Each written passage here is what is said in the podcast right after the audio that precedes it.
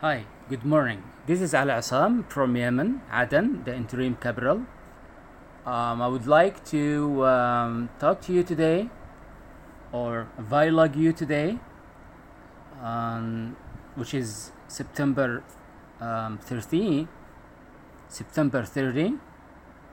Um, a couple reports from Aden and Shabwa governorates.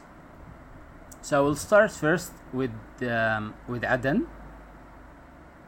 In Aden, we have the security forces, I believe security build. Um, they have arrested uh, Rashad Abdul Baki.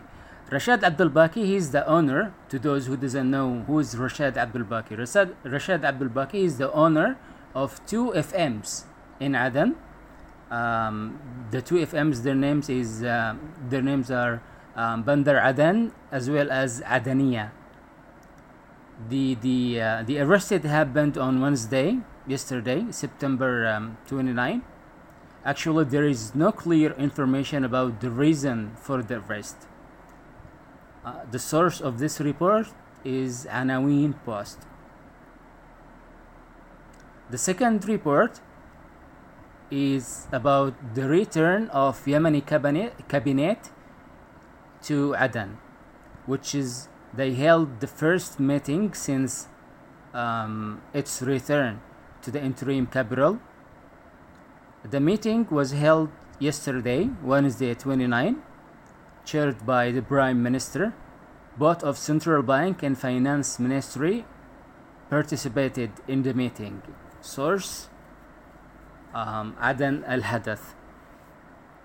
Now let's go to the another governorate, which is gonna be Shabwa the conflict over there is back and forth and it gets it gets hot from time to time. So the first report which is about ansarullah has successfully gained more areas in Usala, in Usailan district as well as districts of Bayhan and Al Ain so people might ask what does it mean? This means two districts and almost another one to be a total of three districts of Shabwa have become under the control of Ansarullah. Um, I got this update from my source. Um, I received it uh, this morning early, early morning today. So my source added that due to the conflict in the mentioned districts, the education office over there in Shabwa has decided to, to suspend the education process in Asailan and Al Ain and Bayhan district until further notice.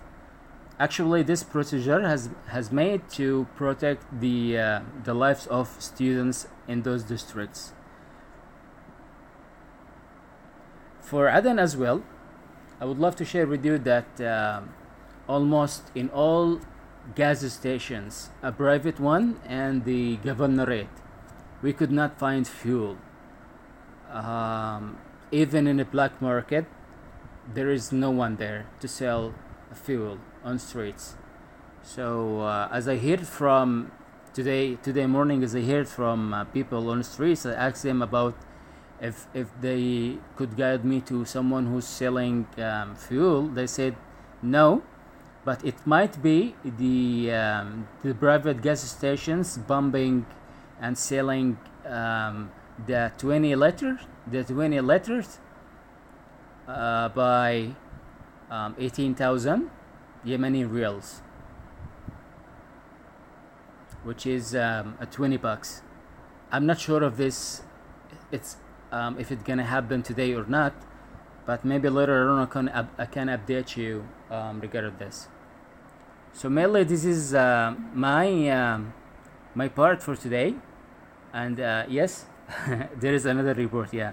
Uh, it's not a report actually which is um, i'm getting um, i'm getting uh, i will take um, astrazeneca um, covid-19 vaccine on the uh, october 9th i am so excited uh, to have to, to be vaccinated so um, i want to hit this chance to uh, call um, everyone in yemen who's hearing who are hearing me to uh, have this chance and go and get the vaccine of COVID-19. It's it's pretty uh, significant for them to get it in order to protect themselves and uh, other people they loved.